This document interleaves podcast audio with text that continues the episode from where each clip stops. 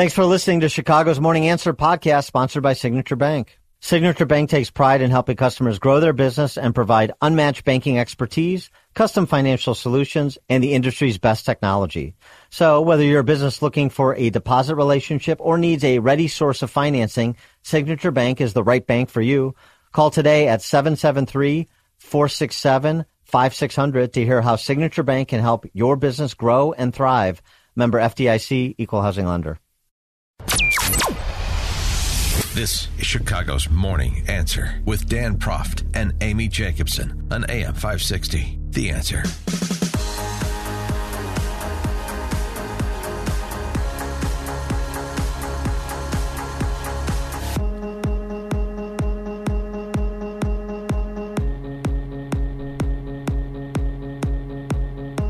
Top of the morning, Dan and Amy.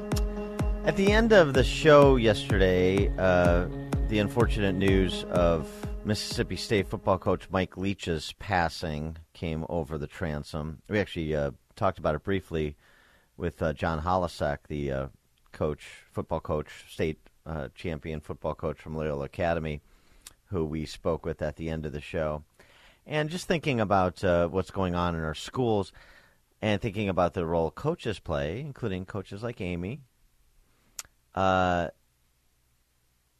maybe the last bastion of adult leadership, stewardship, and judgment in pre K through post secondary education. For example, Deion Sanders we talked about last week because of the criticism he's receiving for taking the bigger, better uh, college football job at I mean, Colorado. How dare he further his career? Do what the white man has been doing their entire lives, and women every, too. Do what every fact. man has been Yeah. doing. Do what every person does. Try to further their career. Um, Ah. take the bigger, better deal. After a successful three-year run at Jackson State, where they won two conference championships. But here's Deion. You know, Deion was prime time, and he was this flashy character. He's also a great football player and a pretty decent baseball player too. Um, But he grew up into it as a man, I think, as a coach. the the this is you know turning around Jackson State, the impact he was going to have on historically black colleges like Jackson State because of his star power. Well, this is Deion speaking to his team before classes started this semester. So awesome. School, we got school. When we start school today, right? Okay, I want you to listen to me clearly and succinctly. No slides. Oh, that's awesome. No slides. No slides. No armpits exposed. No wife beaters. Sit in the front of the classroom and be the perfect gentleman because when it comes down to it and you need help from that professor, they're going to recall your character and who you've been consistently in that class. No slides, no sleeveless shirts, no armpits exposed, none of that. And uh, make sure you shower before you go to class and do not uh, I don't want to get a report that you was in some bull jump with our apparel on represent us. Kids sitting in the back of the class making noise, he's freestyling back to the whole class while I was trying to teach it with Jack State football shirt on. It's not going to happen. When it get back to me, it's going to get back to your coaches first, but then when it get back to me, it's going to be a problem. Going to be a problem. Love that. 312 642 5600. Turnkey.pro. Answer line 64636. Type in DA, then a quick comment. Hey, expectations for kids, and that's what they want. They need Uh, leadership. men, men, young men need role models like that. uh, expectations. Uh, sometimes you're going to get angry with the players or with the kids because you have expectations for them, and may they, they may not appreciate it at the time, but they'll appreciate it as they grow into yeah, young men in particular. Um, so I mean, I- Mike Leach, who was you know colorful and. I mean, just he's just He was- a, a character. There's I mean, only I- one of him in the world. there's so many clips of him now circulating online. They're fun to go back and watch his, his football career. He wasn't like the, the highest of profile, but he had a very successful career. He he really made his mark at Texas Tech because of the high powered offenses that that he scripted there. But um, there's uh, one one uh, clip that's circulating Mississippi State where he coached until his death where I guess the receivers uh, in that particular game weren't running their routes or weren't running their routes hard enough. He was sort of upset with the whole receiving corps So he didn't say anything. He just went back to the um, sort of back of the sidelines where the team was standing, and there's chairs where the offense can sit down, you know, when they're not on the field, and there were chairs specifically for the receivers. And you just picked up the chairs and folded them up and put them away. You, you're not sitting down. You don't get to sit down anymore because you're not running the routes properly. You're not running them hard enough, and so on and so forth. Just little things like that, and um, he just uh, his uh, a colorful way to describe his uh, disappointments with his team. I mean, they were sort of oh John McKay quality, you know, the former USC and Bucs coach, who Tampa Bay Bucs coach, who during Tampa Bay in the late '70s when they were the worst team in football, famously was asked about his team's execution, and he said he's in favor of it. Um, Mike, Mike, Mike Leach on not playing hard. instead of playing hard and getting a first down and getting a play, then you know you want to sit behind a, a, a shade tree, eat a fish sandwich, and uh, drink a lemonade with your fat little girlfriend. I- I don't know. You want to sit be, behind a shade tree with a fish sandwich and your fat little girl, drink a lemonade with your fat little girlfriend. Okay. Mike Leach, uh, date package number one, apparently. And this fat little girlfriend thing. I don't know why all of his players apparently had fat little girlfriends, or maybe he was making fun of them, trying to motivate them. But this came up again and again when he would, uh, you know, criticize his players uh, in an entertaining way. As coaches, we failed to get through to them. As, as coaches, we failed uh, to make our coaching points and our points more compelling than their fat little girlfriends. Now, their fat little girlfriends have some obvious advantages. For one thing, their fat little girlfriends are telling them what they want to hear, which is how great you are and how uh, how easy it's going to be and how you know uh, you know, we had, we had, you know we had a whole bunch of people. Everybody wanted to win the football game, but nobody wanted to play the football game. Well, I mean that defies every level of uh, work ethic that exists with regard to football. And uh, as coaches, we have to solve our failure on uh, on reaching them, and uh, the players have to listen. And I, I'm willing to go to. Uh, Fairly amazing lengths to try to make that happen. I don't know if I'll be successful this week or not, but but you know I am going to try, and there will be some people inconvenienced. Uh, and if it happens to be their fat little girlfriends, too bad. He's obsessed with their fat little girlfriends. I, I mean, maybe he's doing that to motivate him, as you said. I love You it. know, I, I As you love it. surround yourself with people who just make you feel good. I don't know. I wanted to win the football game, they want to play the football game. We hear, see examples of that in life all the time. Uh, Coach uh, Leach also offers just, just some general advice, uh, you know, uh, wisdom from a life lived. So, for example, he would go off on these tangents like uh, providing men and women with advice on getting married in terms of the actual wedding process and ceremony. This is a classic Mike Leach riff. the women lose their mind. Your fiance's going to lose her mind. Your mother-in-law is going to lose her mind. Your mom is going to lose her, her mind. Oh, my. Several of your sisters and uh, female relatives are going to lose their mind. Oh, my. And um, and they- they're going to they're going to barrage you with constant questions. What should we wear? And then, uh, which of course my answer was, I don't care. And then, uh, what color should the invitations be? I don't care. Uh, what should we have for dessert? I don't care. Should we seat this this way or th- that that way? I don't care. But see, I don't care is not satisfactory at all. And you're going to get caught in a catch 22, and I'm certain that you already have. And that catch 22 is, well, I want you to be a part of this too. Uh, so, what color invitations? Um, all right, the blue ones. Well, I kind of like uh, I kind of like the tan ones. Okay, the tan ones then. Oh, you're just saying that because uh, uh, uh, you want this over. Well, you're not even thinking about it, which is of course true. Uh, what do you want for dessert? I was thinking of strawberry shortcake. Oh, okay. Uh, yeah, strawberry shortcake would be good. Well, what about the blueberry pie? Well, I like the blueberry pie. We could have the blueberry pie. Well, I thought you said you wanted the strawberry shortcake. And it's just going to go back and forth, and they're going to play keep away from you until uh, after you're married. There's no answer you can give that is going to be satisfactory or correct.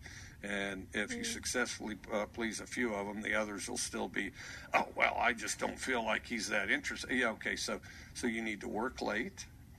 Uh, go in the back room and read a lot of books. Uh, take the groomsmen out so you make sure that they march in just right and they know exactly, you know, these swell outfits that you picked out or whatever, however you're doing it. Um, and in the end, you'll wish you elope. Uh, you need to find um, excuses uh, that they'll buy uh, to be as far out of harm's way as you possibly can. That, that's like at a post game press conference. Well, that's another reason why Dan Proft is single, right there, buddy. Mike Leach, uh, you know, football coach, philosopher. Uh, Jim, Tampa, Florida. You're on Chicago's Morning Answer. Hey, hey, good morning, guys. You guys are on such a great point this morning, and coaches, and I extend that to PE teachers too, are the place at school where this wisdom can still happen. And two reasons: they were they live in a world of merit, and they live in a world of rules, and and they still have to abide by those two things until you can start intentionally running the ball into your own end zone and get points for it you you you live in a world of merit and rules and and yeah. uh and when you live in those worlds that's how you that's what keeps you grounded yeah thanks yep. for the call Jay. Build well good you also, players and good citizens you also live in a world of a unit and you have responsibilities to the other players on the team yep. and you're held to account for those responsibilities um, but right, that the the last meritocracy now, of course, sports is not insulated from larger society, and so that's being attacked in sport as well. But it's still largely look largely is the case. I mean, you either can hit the 300 yard drive or you can't. You either run a 4 240 or you don't. Um, so, yeah, you're right, exactly. Uh, Bob, Grayslake, you're on Chicago's Morning Answer. Yeah, it's a lot like uh, Mack Brown from uh, North Carolina, who tries to get in with the phraseology of the kids, and and uh, uh, uh although he's like 60 years older than they, most of them, uh, he's pretty cool. But uh, I'm sure that uh, Mike Leach, when he used the word "fat girls," was uh, spelling it P H A T. Oh yeah, right. PHH. Yeah, he's yeah, he's, he's, so with the hip hop lingo. Yeah, okay. And, and, I don't I don't know how the the fish sandwich and the shade tree with the lemonade fits into you know modern lingo, but okay. There's an, another great story, Mike Leach story. And this was when I think he was the offensive coordinator for Oklahoma, and it was the Red River Showdown between Oklahoma and Texas. And um, uh, in the '99, the game. This was the 1999 game. During the uh, pregame warm up, underhanded script outlining Oklahoma's opening offensive plays, spotted on the field by one of Texas's student assistants, scooped it up, took it to the Longhorns defensive coordinator, uh, and it seemed like they caught a break, right? Uh, we were trying to figure out if it was authentic, said the uh, defense coordinator for Texas at the time. We were in a state of, can we believe this?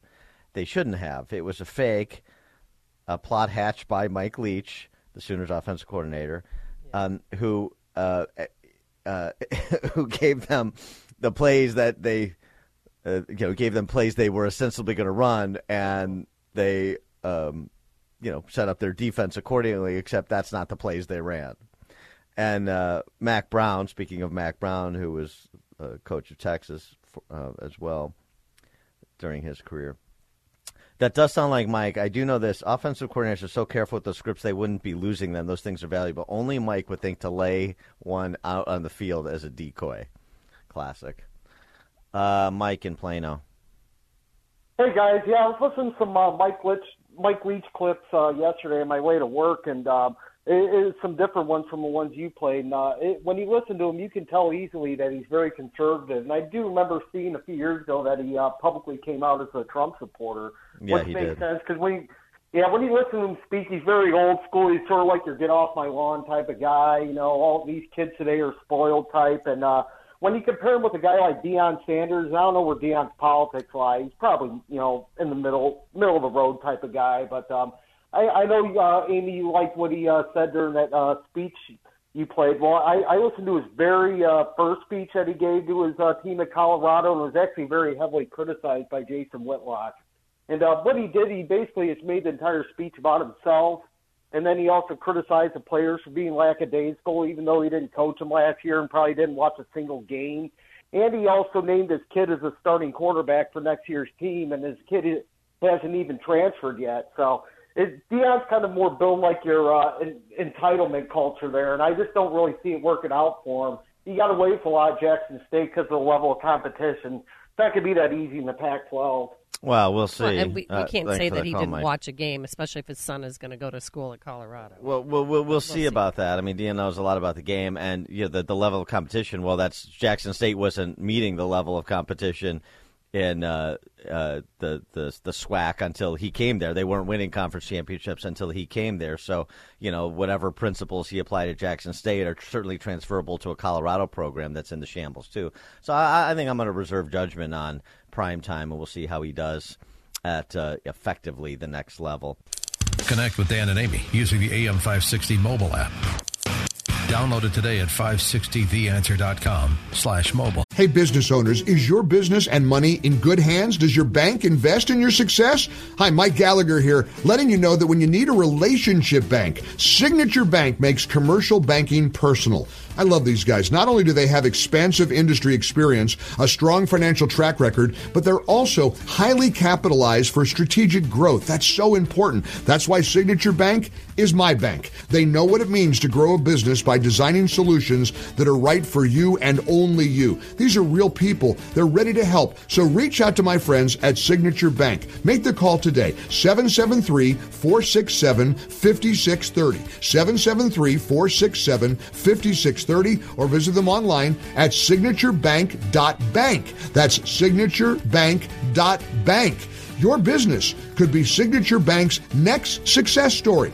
Go online, signaturebank.bank, member FDIC, equal housing lender. Signature Bank. America First with Sebastian Gorka today at 3, right before Sean Thompson at 4 on AM 560. The answer. Top of the morning, Dan and Amy. We're pleased to be joined now by the winner of our Business Boost contest. She is Angelica Ford. She's the owner of Fueled by AF. You'll hear more about her business in just a moment. And banking big wheel, Kevin Bastuga from Signature Bank, my business bank. This is uh, the second year we've done this Business Boost contest and program. And it was great success last year, and we're looking forward to helping Angela Angelica Ford grow her business, Fueled by AF. Kevin and Angela, thanks so much for joining us. We appreciate it. Thank you for having us. Kevin, let's start with you and the vision for Signature, the, the, the partnership that we have with Signature Bank here at AM 560 to do the Business Boost program. Yeah, so we had started this with you guys years ago in the form of the uh, the business tour, Right, where right. you guys would uh, broadcast from different companies that uh, applied to be, I guess, exposed um, to your audience, and and that worked really well. And then COVID hit, um, And wasn't that fun, Kevin? and then we had to kind of reimagine this thing. So with with the help of your program people, um, we came up with the business boost, and it worked well last year. We're happy to do it again, um, and and this year kind of in the form of a uh, a Shark Tank kind of episode, and uh, we were thrilled that uh, Angelica was the winner. Yeah, and it was. Um, I mean, really, I did feel like I was on Shark Tank, and we had a number of people try out, and they presented the reason why we should invest in them. But Angelica, you did such an amazing job. So, tell us about your company. Well, it did feel like Shark Tank, which is my favorite show. So when I came in, I told them about my company, Fueled by AF, which is a small local company here in Chicago that supports and employs individuals with disabilities while providing the best and healthiest snacks possible. So we make homemade protein bites, nut butters, and for the holiday season, we started making gift sets. But our main goal is to keep everyone as healthy as possible and employ as many people with disabilities. Yeah, the um, one of uh, your employees uh, who has unique abilities joined you for the presentation. I, I'm, I'm blanking on her name. What was her name again? Her name was Kate. Yeah, she was great. Oh, she and, was wonderful. And so, but and so uh, again, same thing here. Uh, the vision question. Your vision for this company, both in terms of the product lines as well as the uh, unique approach to employ people with unique abilities. Correct. Yeah, my vision was during COVID. I think everyone complained a lot about being stuck at home, but the reality was, uh, uh, people with disabilities are always stuck at home most times. They have a hard time finding a job, and it's not because of them. It's because society has believed that they can't function or perform at the highest level. And I don't believe that. So I started employing them, and our company is 28% more efficient than other food companies our size. So we've proven that it's not true. They can function at the highest level. And we have a very efficient company, and we're very successful because we chose to employ individuals with disabilities. The food products too, like a, you're you're like a health nut, right? You're like a you were an Olympic swimmer or something like that. I wish. in my own mind, I but was. you were colle- you were an athlete in yeah, college. I was a collegiate athlete, and I went to school for fit, health and fitness. And one of my biggest things is you can't function well if you fuel your body poorly. So my goal over COVID was like I was just cooking and having fun, but I made something that tastes really good and it was really clean. So I started giving them out to customers and clients, and they loved them. But going beyond my research, I realized that people with disabilities, you can increase their daily functionality with cleaner food, but the trouble is finding something they love. Yeah. So and everything's so processed out there. Very processed. And this was just all natural. And I mean, I loved, I'm actually hungry right now. I want some of those protein balls. Hopefully, did you bring some today? Okay. I think someone's hiding them. It's, they're, But- they're but very you're- good. But right. can I can I encourage you to um, create a line of vodka?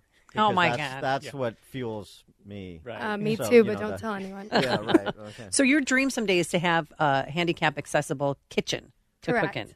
So where are you making your products now? And just tell us what the end game is. So we're Goal. currently in an incubator kitchen at the hatchery in Chicago, and it's working well. But there's few things that you know are already set up for a culinary kitchen that just kind of don't work for us.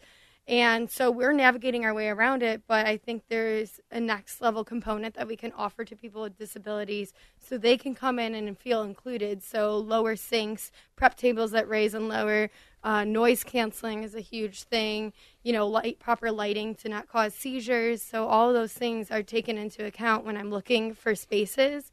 And the other biggest thing is we need a little bit more room for people in wheelchairs to go around the prep tables.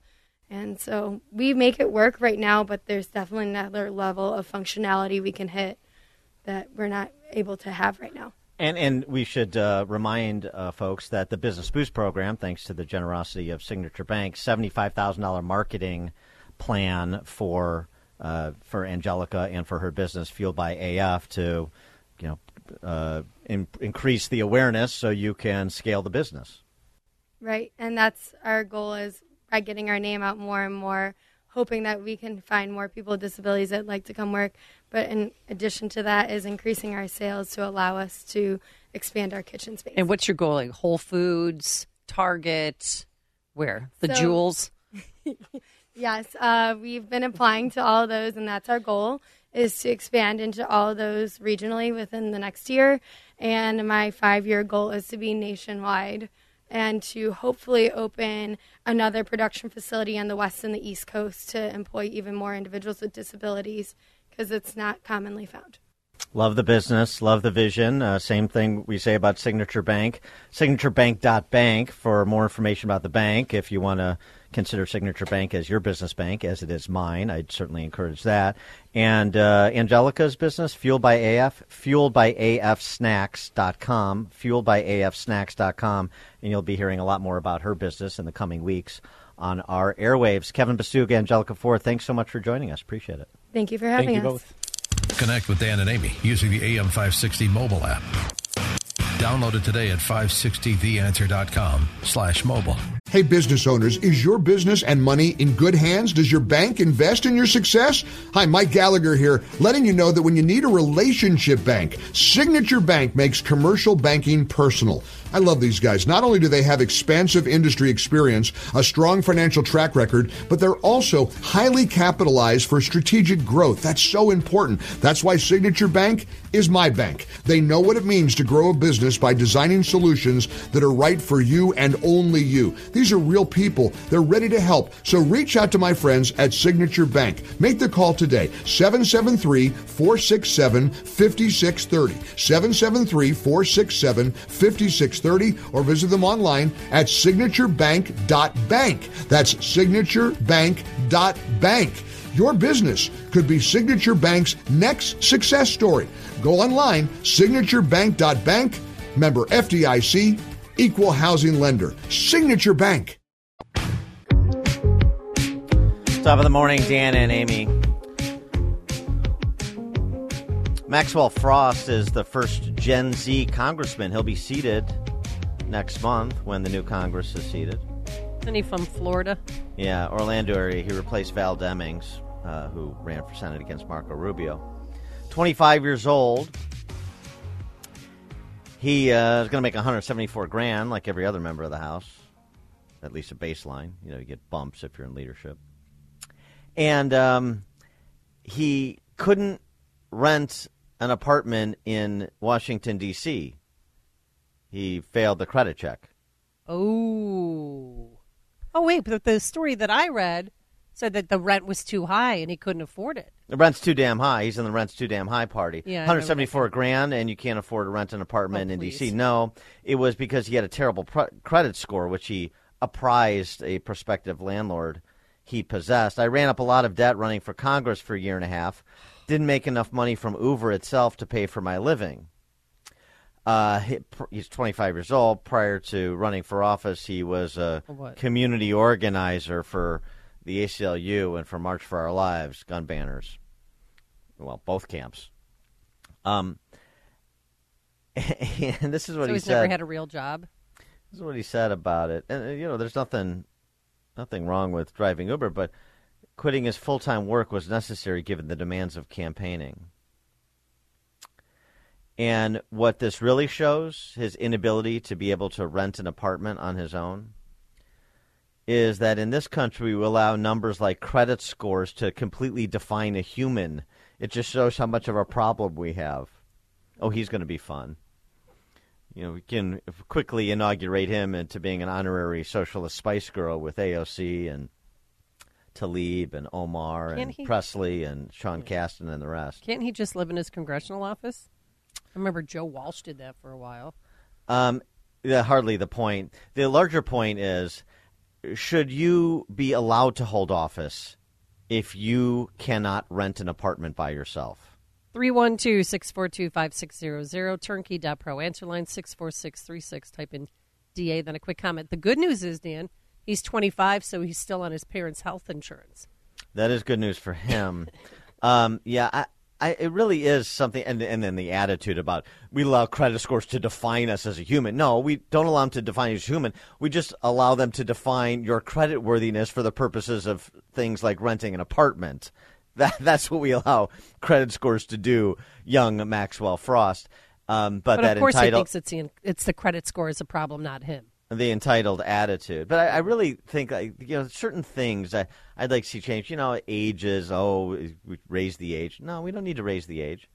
If you can't accomplish simple tasks, if you haven't accomplished enough to have the wherewithal to rent an with a hundred seventy five thousand dollars salary to rent an apartment, then you know what? You just don't belong in a position where you're representing the interests of other people because you can't even represent your own. You can't even accommodate your own basic needs like shelter.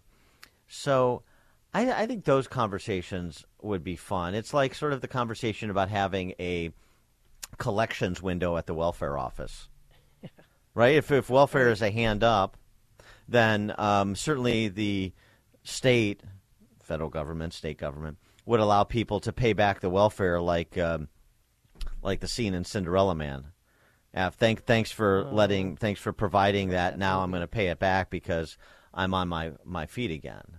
It would just be like things like that that speak of, I don't know, adulthood, where adulthood is called for, like to be the head of a family or to be an elected official. And he tweeted, This ain't meant for people who don't already have money.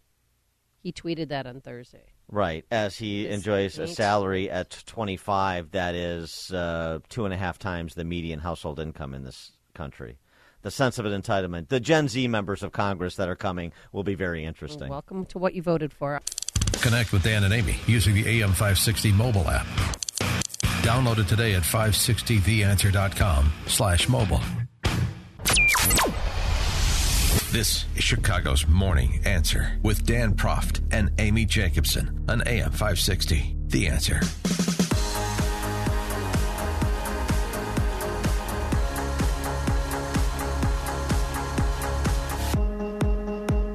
Top of the morning, Dan and Amy. The story that uh, we brought you first on Monday. This incident at a York High School bathroom in Elmhurst, where um, a bunch of kids were uh, squirting around in the bathroom and started picking on at least one of them started picking on a boy with Down syndrome and pushed him to the ground. The boy retreated to a bathroom stall to, for safe haven, essentially. Uh, this video was sent to me by a concerned parent. We posted it, went uh, viral. It's become really an international story. The Daily Mail has picked it up mm-hmm. among other outlets. And it's just sickening that the, the, the kids are laughing, Dan. I've watched it dozens of times now. And besides the the the you know what who's videotaping it, but the other kids are laughing. there one there's one kid in a gray Patagonia sweatshirt who looks like he's kind of sort of defending him, and then the rest are just celebrating the knockdown. So we um, have openly asked over the last couple of days. Well, members of the school board want to say anything? They're the representatives of the public. They're elected officials. There's a school board meeting last night. Oh, I'm sure there was Elmhurst a protest, District, right? Elmhurst 205 school board meeting last night. Kara Caforio is the 205 school board president, and uh, we finally have the school board addressing what transpired. Here's what she said. While multiple communications have been sent out to York parents, district parents, and to the parents of our students with disabilities, Many of you have also expressed frustration in not knowing all the details. Social media is unfortunately and expectedly replete with partial facts, conjecture, and sensationalism. Therefore, I would like to take a moment to clarify the events of last week for our community. Please recognize that we must respect the privacy of our students within the bounds of the law and are not able to divulge all the information that you may desire. Once the administration had a full understanding of the situation, significant con- school consequences were issued to the students involved. Mm-hmm. Uh, I told you yesterday, my understanding was that uh, the students involved got suspended, and the main assailant who pushed that boy to the ground is no longer at York. Uh, I got an indication that he transferred to it here. He he did or is being transferred to another school. Oh, great! So he could do it again there. Because you think this is their first time doing that? They seem pretty experienced. Those group of guys. Well, uh, it's getting a little bit more complicated because Elmhurst Police did investigate this, and the family does not want to pursue any criminal charges, so the police department is going to respect the family of the boy with Down syndrome, which is fine. The, um, I mean, you know, I understand the deference to the family. I also understand because, according to the police report, the Elmhurst police report, uh, five students, including the student with special needs, willfully engaging in physical contact while other students observed. At one point, the student with special needs was pushed and fell to the ground. Uh, the investigation revealed the student with special needs is a member of the school's wrestling team, engaged in wrestling behavior with four other students, two of him, two of whom were his teammates. Sick. Uh, but it was a student who is not on the wrestling team that appeared to have pushed him to the ground. Oh, what a... Uh, also, a female student who is a, student aide for this boy with Down syndrome escorted him to the restroom then she summoned school administrators when she heard quote unquote unusual activity in the restroom, according to the police report. So really, they the, were wrestling. They're that, that's what they're going with. Well, that's the that's the Elmhurst police report. Okay. Uh, the family is declining to pursue charges. Um, I also have a communication that I haven't authenticated, but it appears to be on some sort of uh, school chat space, if you will. that I I believe to be the guy who pushed the kid to the ground, and I'm not going to name his name. No. Uh, and um, but um, he, he, if this is the person, and you have some people per this police report doing the same, um, he is offering a defense, saying, you know, I basically I didn't start it.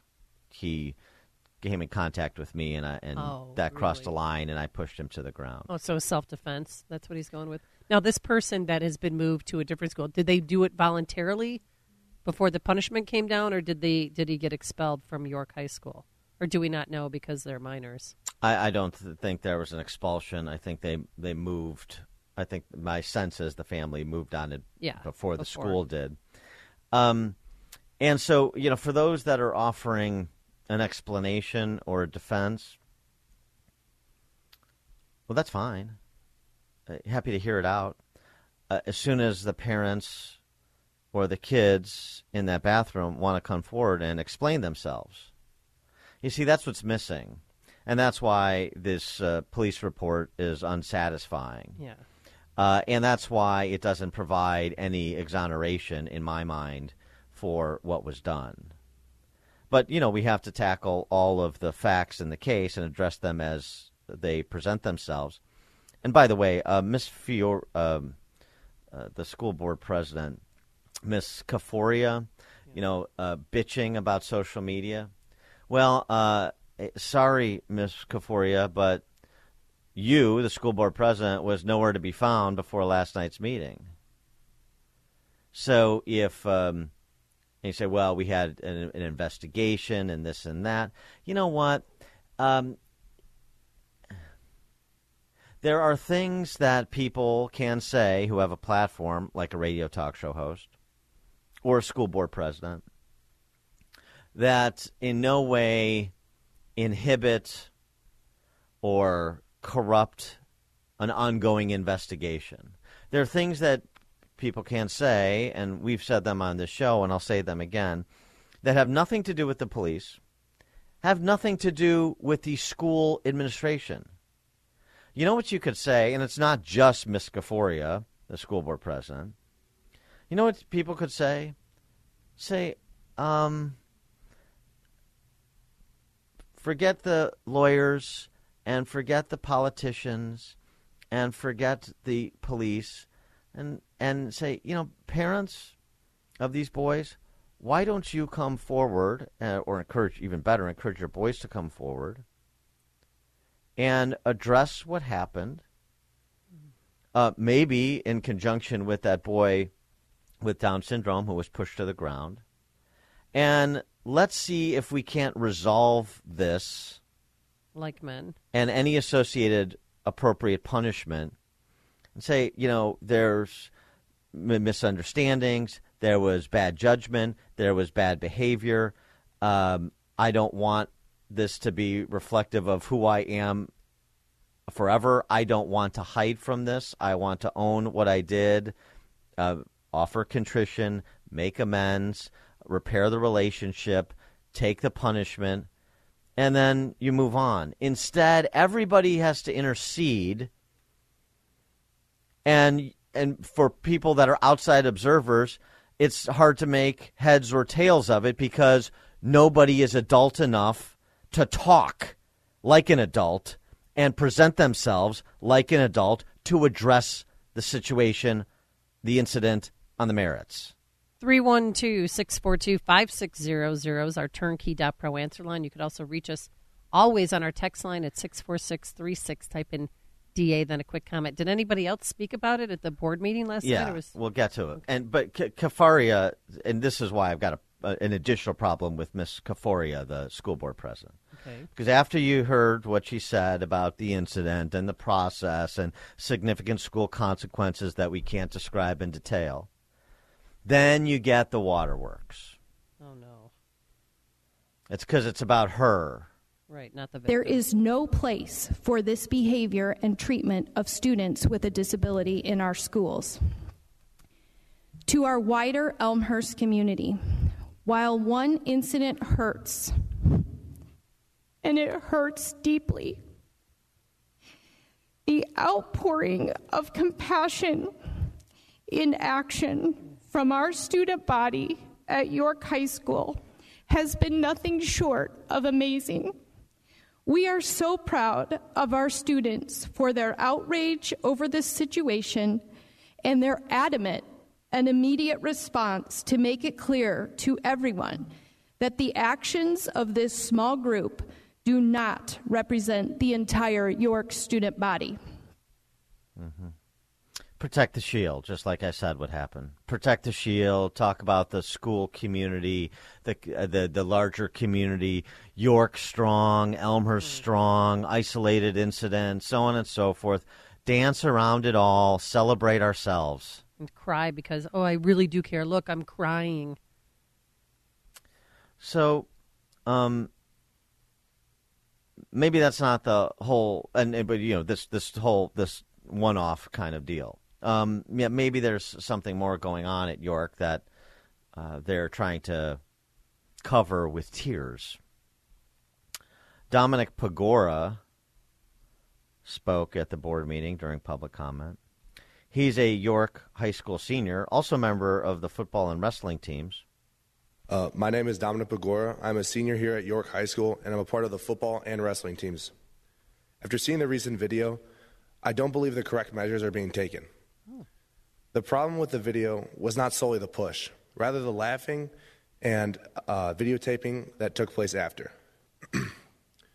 this all stems from the lack of education at our schools from both the middle and high schools. Students put in that position do not know what to do and fall back on making fun of someone they do not fully understand. when things finally got out of control, no student had the courage to stand up. All that happens in this district is fires are put out rather than prevented. Hmm. This all stems from the education taught in our middle school and high school, as said before. Events like these take place in our middle school every day, and, and nothing is done about it, and no one talks about it. My sister is a sixth grader and has Down syndrome. she is unable to attend Sandburg Middle School due to the mistreatment of kids with disabilities at that school by not only the students, uh, but the mistrained staff, untrained staff. I've heard horror stories of students with disabilities being dragged across the hallway because they cannot sit still. Increased education on how to treat and support kids with disability is not only needed, but vital to create a community of warmth and helpfulness. And that starts with you. Thank you. Uh, so I'm I'm sorry, uh, Miss Caforio, a small group of people, one-off incident.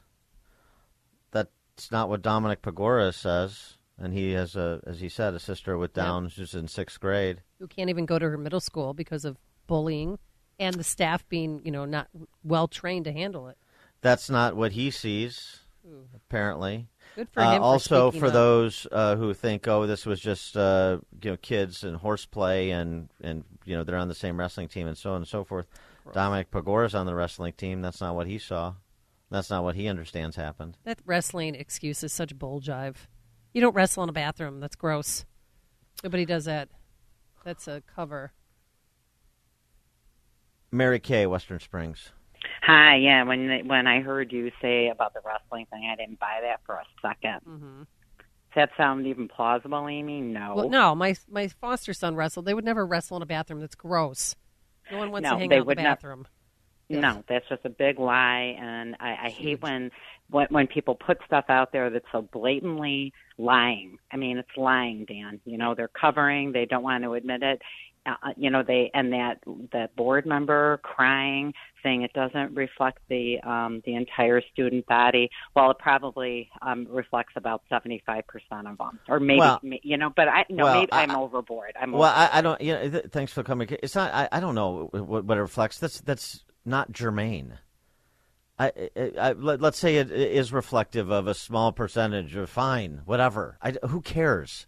This isn't a percentage game. This is uh, how are we addressing this specific incident? Well, they're lying. Cell phone video showed the student with special needs willfully engaging in wrestling behavior. So they're defending the suspects. They're not. De- they're not helping the the special needs student. Who's they? The police by saying that in the police report. The video Well- showed the student with special needs willfully engaging in wrestling behavior. Willfully? Well, willfully. well uh, again, uh, you have like for example that wrestling wrestler and football player Dominic Pagora when things got out of hand. You know, I I don't know the backstory. Oh, let's you know meet in the bathroom and we'll. Uh, we'll we'll go over wrestling moves or something. I don't know if he was invited, if he was lured, if this was to make fun of him, or if it was just to engage in horseplay, and then somebody took it too far, and then nobody stepped in when it was taken too far. I don't know. But what I do know is that we could know these things if people stood and delivered on the on the on the substance of the matter. And that's the fundamental problem here. The parents who are hiding their kids and the kids who are letting themselves be hidden. That's the fundamental problem. Frank in Arlington Heights. Well, another fundamental problem, good morning, is uh, the fact that our children today are remaining children until their late 20s, early 30s. That's part of it. I don't know if you remember the movie Lucas. That came out when we were Sure. kids, Dan. And, Glenbard uh, West. You know, Char- yeah, Arlington Charlie High School. Sheen. Charlie Sheen was the senior, I think, in that movie, and you know he was more of the adult and helping out Lucas, the little kid. You know, the kid who was a freshman or whatever he was. You know, I, I'm not saying that there's there's high school kids that are good like that, of course, but Frank, would you know, say in that? Would you say Lucas? society, Would you say Lucas is your favorite Corey Haim movie? for sure. It's Yeah, better than that vampire one. Yeah. Oh, yeah. For sure. Yeah, no, that was a great. That was a great film. It Some of it was. was uh, taped at uh, Arlington High School too. The the inside. Thank you. I. Yeah, I know. You got to get the Arlington piece in. Well, I mean, you know, It's really our high West. school was all in it. so, What- yeah. what- Glenbard West was the talk beautiful storied campus in DuPage County. And, yeah. It was. Okay, it's anyway. a, it is a We were beautiful the campus. gym. Yeah, right. One, Yeah, one more point. I want to make. One more point I want to make about the school boards. You know, when we had Loudoun County School Board, I, I was surprised at the dais that they had up there. They were all sitting there like these, you know, great officials up there at the dais. Oh, here we are. We're the school board of Loudoun County. And it sounded like at this one here, they had a pretty good sound system there where the president was talking. Why don't these school boards just get get back to being custodians and managing the assets of the district and uh, cut their budgets and cut the taxes of the people in their districts? Because and not all school boards are, are, are, are like this one here, or, or seemingly are like this one. But I mean, you know, you have a nice sound system like that. School board meetings should should be at a little table with seven Well, people there. yeah. And, and, and you know, you don't need all this stuff. You need to have public comment.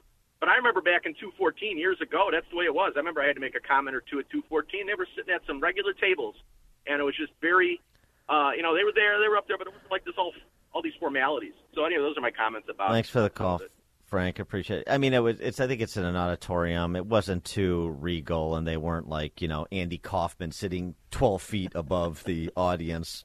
Um, so you know that that wasn't so much of it. But I mean, it is a unbelievable number. I think they had nine school board members, and then you got, of course, and a superintendent and fifty-seven assistant superintendents with these. Uh, the, the empire building that goes on in K through 12 education and the staffing up and, and doctor this and all all that nonsense. So there's definitely some of that, but um, yeah, the school board. We'll get to more. Uh, we'll talk more about that, including Loudoun because there's a development Oh, there. yeah. Marty in Naperville. Hey, good morning. First of all, as soon as the waterworks start, any leadership uh, position you're trying to assume is wrong is gone because now it's become about you. So that you know that that's ridiculous. Second, I'm a product of the '70s schools, 1970s. Back then, if somebody picked on the weak, they were taken care of, and it was just uh, maybe be right or wrong, but they would be walking down the hall, and all of a sudden something would you know become to them, and that was just it was just taken care of differently, and it was done. But now it's you know I'll bet you if this kid's father came, parents came to the school, it would all be turned around, and it, you'd pro- first of all you'd probably know exactly why these kids did it if you met their parents. So that's a start right off the bat. But you know whether it be right or wrong, bring back the bike racks, and this stuff will all get taken care of. Thanks for the call, Marty. Dirk and Steger. Good morning. Morning. Uh, the one thing uh, that I think is really missing from all this coverage is has anybody got a statement from the Down syndrome kid? I mean, he should be capable of saying what happened. Yeah, I I don't know that. All we know is the police report. Obviously, the police talked to the family. I don't know if they spoke to the boy directly. And, you know, as, as again, we told you, the police said the family declined to pursue criminal charges, and so they're going to respect the wishes. But that's all we know at this point. All right, thanks. For, thanks for the call, Dirk. And I mean, I, I, I wouldn't, yeah, I wouldn't, I would welcome hearing from yeah. uh, the boy or his family. I understand the fam- why the family wouldn't want to put him out there in the media, so I get that. But the the father, uh, in response, I mean, again, this is on video. Everybody knows who. Everybody in that community is right. going to know who these people are. So I don't know what you think you're hiding from. It's it's going to be known, and you can transfer to another school, and they're still going to know. So why not own it? Step up, uh, explain yourself, defend yourself if you want, how, explain yourself however you want, and you know address these matters. I, I just it doesn't make any sense why they wouldn't do that. Well, in response, particularly if yeah. there are any sort of mitigating circumstances, right? Like if they were wrestling before, because we didn't see what happened at the beginning of the video, so we don't know. But it was, I, I don't know, far reach for them to say that he willfully engaged in wrestling.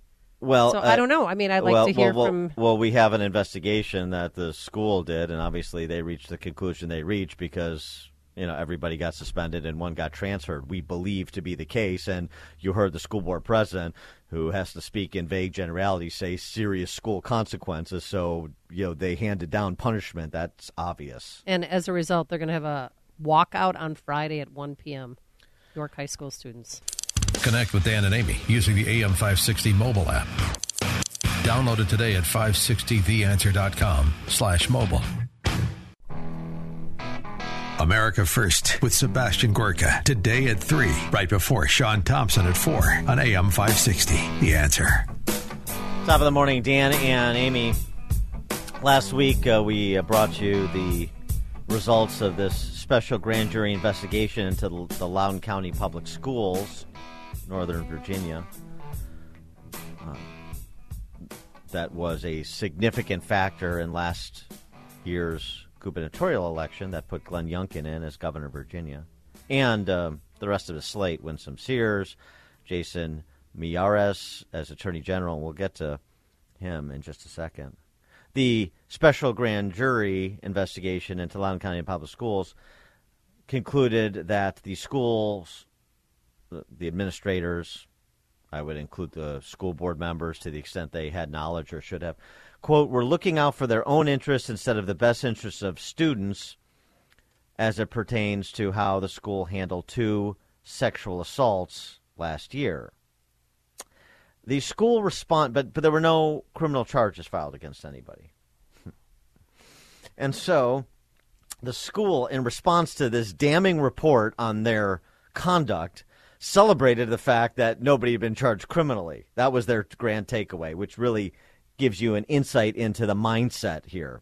In spite of recent allegations leveled against Loudoun County School Board, members of the Loudoun County Public School employees or, and members of the Loudoun County Public Schools um, over the past several years were pleased the special grand jury's extensive investigation found no evidence of criminal conduct on the part of anyone within LCPS, Loudoun County Public Schools. Not a single indictment was filed as a result of this lengthy process. Hooray!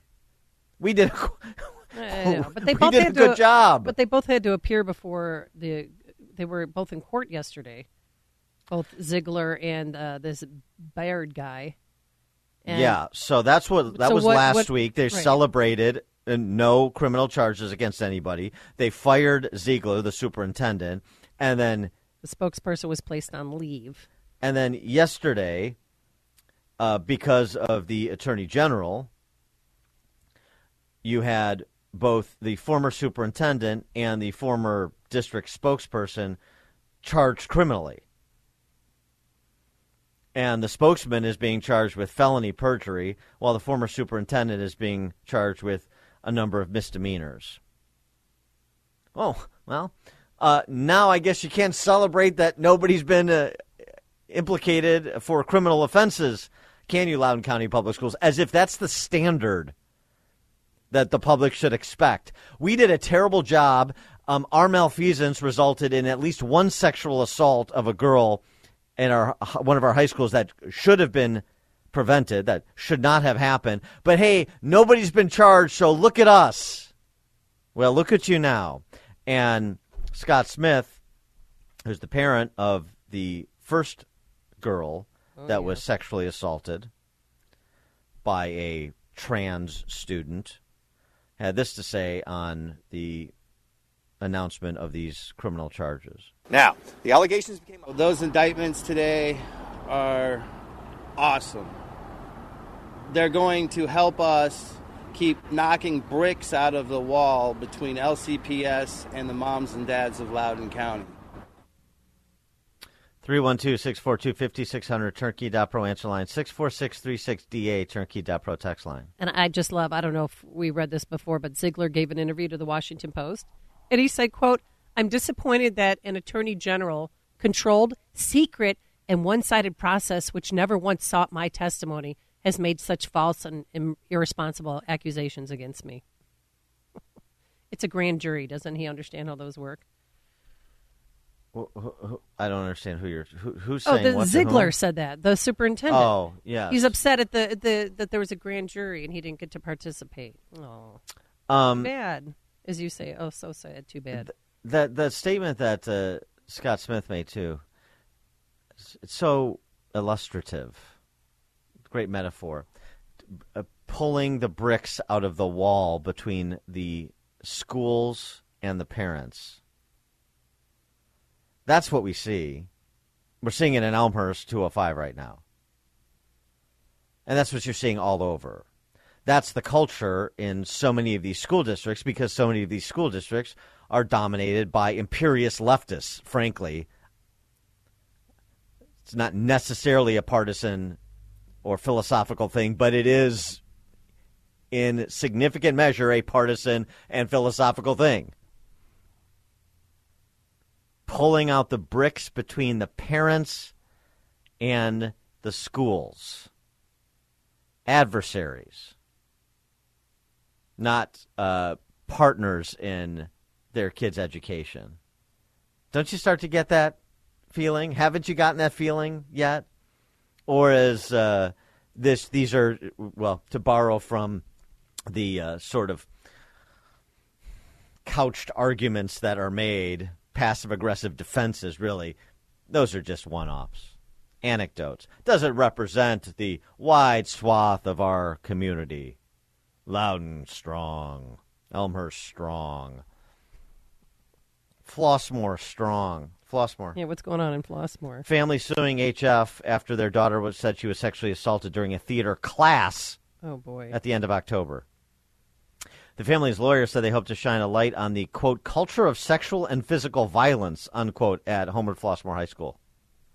Well, that's int- that's a that's a big allegation. That's more than just uh, whatever is alleged to have happened to this girl in her theater class. Um, the uh, HF administration vehemently denies. We're going to vigorously defend. You know the usual. We'll see. I, that's that's all the reporting on it. We don't have a lot more detail, but the idea that what happened in Loudoun County couldn't happen in HF, couldn't happen in most of these school districts, given the leadership and the disposition of said leadership. This is the big takeaway. Whether you're talking about Loudoun County or you're talking about HF potentially, or you're talking about Elmhurst, or you're talking about the myriad other schools that we've talked about on this show. I mean, you, you have to address the philosophy because it in it's the basis upon which these decisions are made, the basis on which the uh, uh, responses are crafted, the processes are set up. You can't divorce one from the other. One helps to explain why the other occurred. So let me give you another example. I mean, we could do this all day with the schools, and we should. Every single one of them, including where your kids go to school. And you should participate too if you're not already. 312 642 5600 turnkey.pro answer line, 64636DA turnkey.pro text line. Let me introduce you to, introduce you to the uh, school board member Jennifer Solot. Upper Moreland Township, uh, Pennsylvania. And uh, the vote for the school board president. When that vote came for the school board president, here's what Jennifer Sollett had to say. Having said that, I believe that Mr. DeLeo would make an excellent president. However, I feel that electing the only cis white male on this board, president of this district, sends the wrong message to our community. A message that is contrary to what we as a board have been trying to accomplish. I think that it's important that we practice what we preach and that our words have strength when they are spoken, whether we speak them from the neighborhood sidewalks or from behind these tables. Mrs. Steinbeck has done an exemplary job as president these last few months, and the strength of her performance has earned her my vote tonight. It would be wrong. I mean, first of all, it would be wrong. He, he, this guy would make a good board president, but it would be wrong because he's a white straight. He's a straight white male. That's what she said. Yes. That's not what we're. That's not what we do here on the school board. By the way, Upper Moreland High School students, uh, seventy-one percent student body is white. Not that, I, not that I care. Well, but I but mean, I mean, if you're going to play identitarian, if, right. if you're going to play identitarian politics, let's talk about what the school district. Let's talk about the composition of the school district, student body, and such. Uh, it's a top ten percent school according to the academic rankings in the state of Pennsylvania. Isn't that reverse racism or? So think about it if that was, um, I mean, so think you know think about that as like a typical suburban school in a wealthy area here, like say Stevenson. Elmhurst or the North Shore. Of course, it would happen there. Of course, it would happen there because um, in other places they don't have time for that. I mean, although most other places are suffering from the same poison, same poisoning. I mean, you say that at a school re you know, it's not I think, you know, this uh, this candidate's better than that candidate because of her service, because of her uh, expertise, because of her vision for the school, because of the work she puts in and can put in versus what some other candidate can. And then usually these are volunteer positions and so on and so forth. No. We can't send a message that a straight white male can be a school board president in this community. That's what they're focused on. And again, the dominance by the teachers' unions of these school boards is understated. It is underappreciated by most parents, particularly those that aren't, at school board meetings and don't have a handle on the politics in the school, which is a small percentage of the parents at any particular school for sure. Dominated by teachers' union automatons. You can tell, not even you don't have to even look like political contributions or endorsements. You can tell by the political cant. You can tell by the leftist buzzwords that are strung together. The emoting, the sentimentality, the identitarian nonsense. It's not that hard to pick up on, but I don't think people have an appreciation for how dominant that leftist institution, public sector teachers unions, are when it comes to the operation of your kids' schools. And you better get wise to it. Like a bunch of left leaning families in Loudoun County got wise to it, and Fairfax County. And maybe now Elmhurst. Dan and Amy, Chicago's Morning Answer. It's news, opinion, insight. This is Chicago's Morning Answer on AM 560. The Answer. This is Chicago's Morning Answer with Dan Proft and Amy Jacobson on AM 560. The Answer.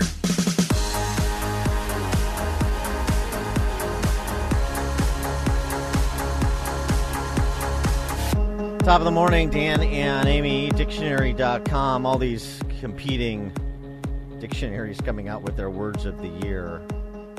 Dictionary.com's word of the year? What? Uh, you wouldn't think this is new or particularly controversial, but uh, Gaslighting, if, what is it? If you would, if you think that, then you haven't been paying attention to what's happening in culture. Woman, word of the year. what? What? Woman. Our selection of woman as our 2022 Word of the Year reflects how the intersection of gender identity and language dominates the current cultural conversations and shapes much of our work as a dictionary. Uh huh. More than ever, we're all faced with questions about who gets to identify as a woman or a man or neither. Right. I think, uh, actually, um, news to dictionary.com, I think Mr. Rogers settled this uh, some time ago. Boys are boys from the beginning. Mm-hmm. Girls are girls right from the start.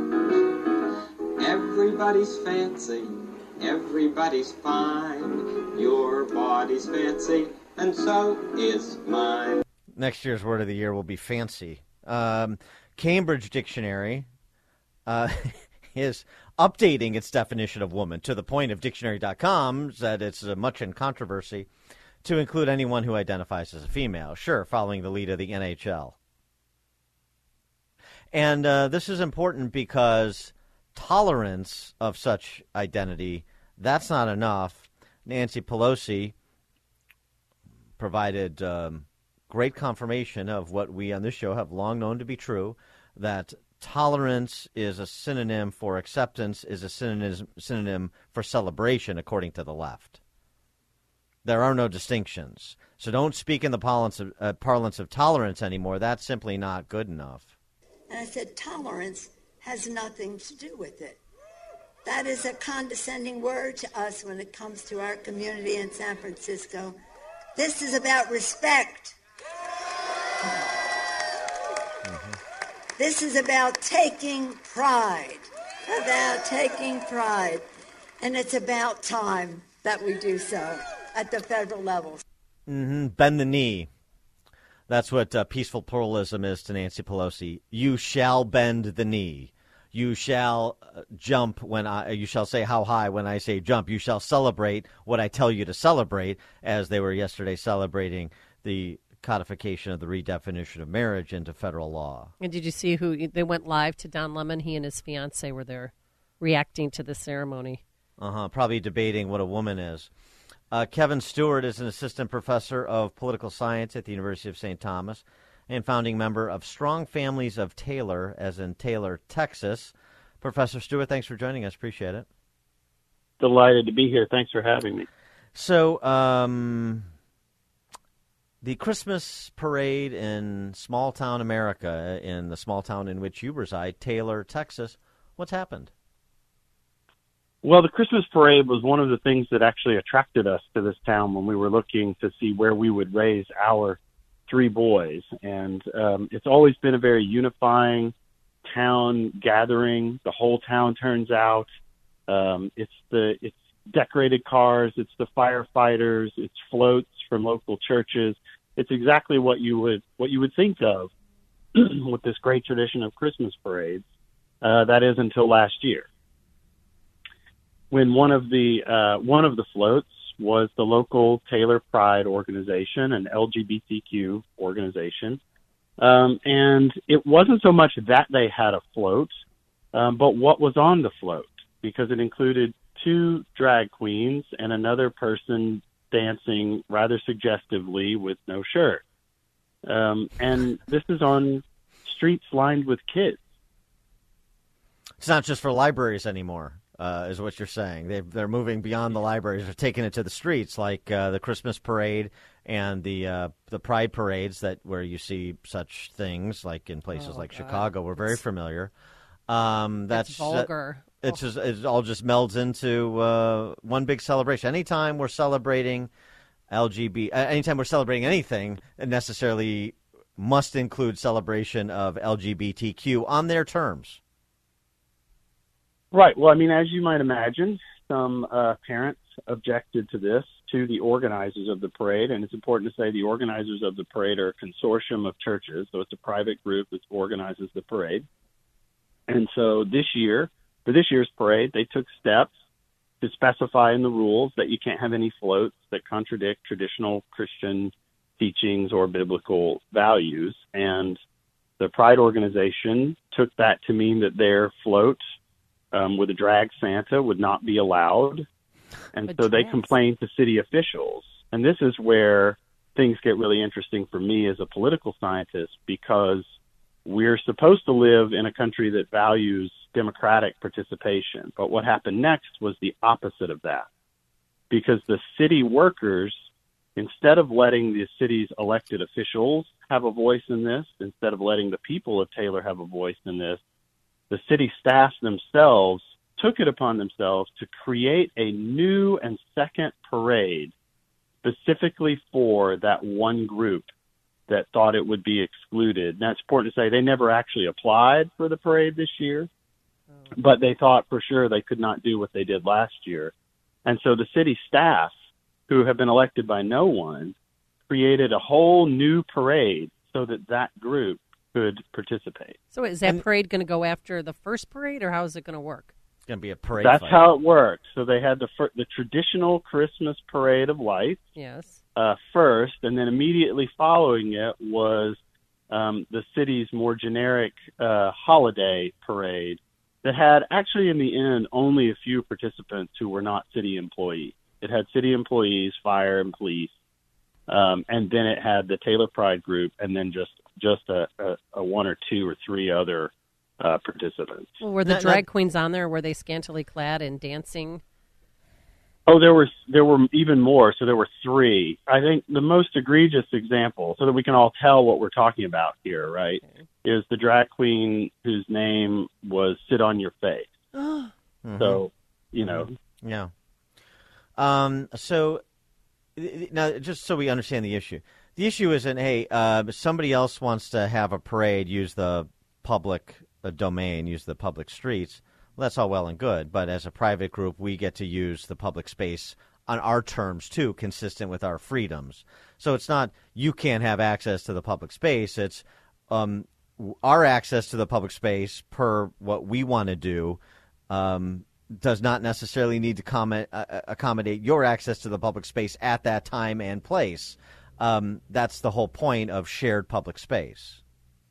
right. I mean, there's a there's a Taylor Pride event in June, um, as cities across the country have uh, as well. When that group um, goes through exactly the process you described, they get a permit. They go through all the same process to use the space, the public space, um, to demonstrate in the way that that they prefer. And then, of course, all of us who are parents are duly warned that Right. this is not a family-friendly environment. That's not a place for kids, and we keep our kids away at that time. But we should not have to keep our kids away from a Christmas parade. Right. And the other uh, thing that you're raising, and you uh, talk about this in your piece in the journal, is this, um, and we saw this on, you know, full display during the response to COVID that persists. The defer- deference to expertise and to particularly bureaucratic expertise. And so what you have here is, uh, as you were mentioning, unelected city officials that have a particular philosophy, surprise, surprise, and they're taking it upon themselves to essentially legislate. They're usurping the authority of the elected officials, and the elected officials stand idly by. And we got a problem there. That's right. So it's important for people who live in suburbs and small towns across the country to understand why this is happening, why they're being pulled left. And the reason is because working now working in city administration is a profession, a profession that people move up in and where they're paid very well. I mean, I learned in this process, for example, um, even though I'm a political science professor, I was surprised to learn that the salary for our city manager is actually quite high. Um, the total package, the the internet informed me the total package is about one hundred and eighty five thousand dollars a year, which is very good compensation. It would make him one of the highest salaried people in town. So these are great jobs um, and a profession that people move up in. But because the bigger the city, the more likely it is to be progressive. That means people are auditioning when they're working for your small town. They're auditioning not for the job that they currently have, but for the one that they want. and that and the one that they want is probably more in a city more progressive than your own, and so um, they're going to be pulled by their profession in that direction. Now that can be managed as long as there's vigorous democratic accountability, right? Small d democratic accountability to the people of the town. No, that's a gr- that's a great point about the professionalization of, of municipal management and what the implications are. It's a great point. So, what the elected officials, well, where where are they? What are they doing? Um, well, the the council was not consulted uh, on this, and so then somebody um, was fired, of course. Well, that that I think is it remains to be seen. No one has been fired yet, but the council is beginning to get involved in looking at how all of these decisions were made, who made them, why they did, why they didn't consult the council, all of these sorts of questions. Well, would you be okay with an LGBTQ A plus float if they didn't have drag queens on it? I mean, why the need to have I mean, drag queens on it? Because I thought this was about Right. waving at Santa and celebrating the birth of Jesus Christ. Yeah, I don't. I don't think there. You know, I think there there would have been uh, some perhaps low level rumbling, but I don't think you'd have seen anything near the the controversy that we have um, if there had not been the sort of egregious display of sexuality that we saw last year and then again this year. Well, just be lucky uh, you don't have a satellite campus of Francis Parker High School out of Chicago in Taylor, Texas yet. Could, could get worse. Um, he is uh, Kevin Stewart, assistant professor at Poli Sci, St. Thomas University. And uh, uh, Professor Stewart, thanks so much for joining us, and good luck with uh, the situation down there in Taylor, Texas. Glad to be here. Thank you. Thank you. And he joined us on our turnkey.pro answer line. Listen to podcast of Dan and Amy from the AM 560 mobile app. Download it today at 560theanswer.com slash mobile. If you're looking for the latest news, insight into what it means, and the sharpest opinion, there's only one station in Chicago where you can turn, and it's this one. We're AM 560, The Answer. Top of the morning, Dan and Amy. While uh, Sam Bankman Fried was being arraigned in the Bahamas, newly installed FTX CEO John Ray, who does Cleanup. corporate bankruptcies, uh, most notably Enron, he was testifying before Congress on what he has found so far before a congressional committee. Uh, he says about $7 billion is missing. That's a problem. And uh, he explained why. The, the FTX group is unusual in the sense that you know I've done probably a, a dozen large you know scale bankruptcies over my career, including Enron, of course. Uh, every one of those entities had some financial problem or another. Uh, they have some characteristics that are in common. Uh, this one is unusual, and it's unusual in the sense that literally, you know, there's no record keeping whatsoever. It's the absence of record keeping. Employees would communicate, you know, invoicing and expenses on on Slack, which is you know essentially a, uh, you know a, a way of communicating for chat rooms. Uh, they use QuickBooks, a multi-billion-dollar company using QuickBooks. QuickBooks? QuickBooks. Uh, nothing against QuickBooks, very nice tool, just not for a multi-billion dollar company. Uh, there's no independent board, right? We, we had one person really controlling this. Uh, no independent board. That's highly unusual in a size company this is. And it's made all more complex because we're not dealing with, you know, widgets or, you know, or something that's tangible. We're dealing with, with, with crypto. And, and the techno- technological issues are made worse when you're dealing with an asset uh, such as crypto. What isn't complicated, though, as Ray testified, Enron was high level executives trying to cloak transactions. This Was just he described good old fashioned embezzlement, Yep, not sophisticated operation. They're just taking money. taking client funds and using it for uh, using it personally, whether it was for seventy million dollars worth of campaign donations to the Democrat Socialists or uh, Bahamian real estate or whatever. But Dan, I loved when Damian Williams, he's the U.S. Attorney for the Southern District of New York, he came out and said it that he was using his money to buy influence in public policy in Washington. And all of this dirty money was used in service of Bankman Fried's desire to buy bipartisan influence and impact the direction of public policy in Washington. Yeah, that's not illegal. What is illegal and why he's also charged with FEC violations, campaign finance violations, is because he was uh, making donations with uh, using other people as pass throughs, you know, putting their name on money that he was passing through to particular candidates.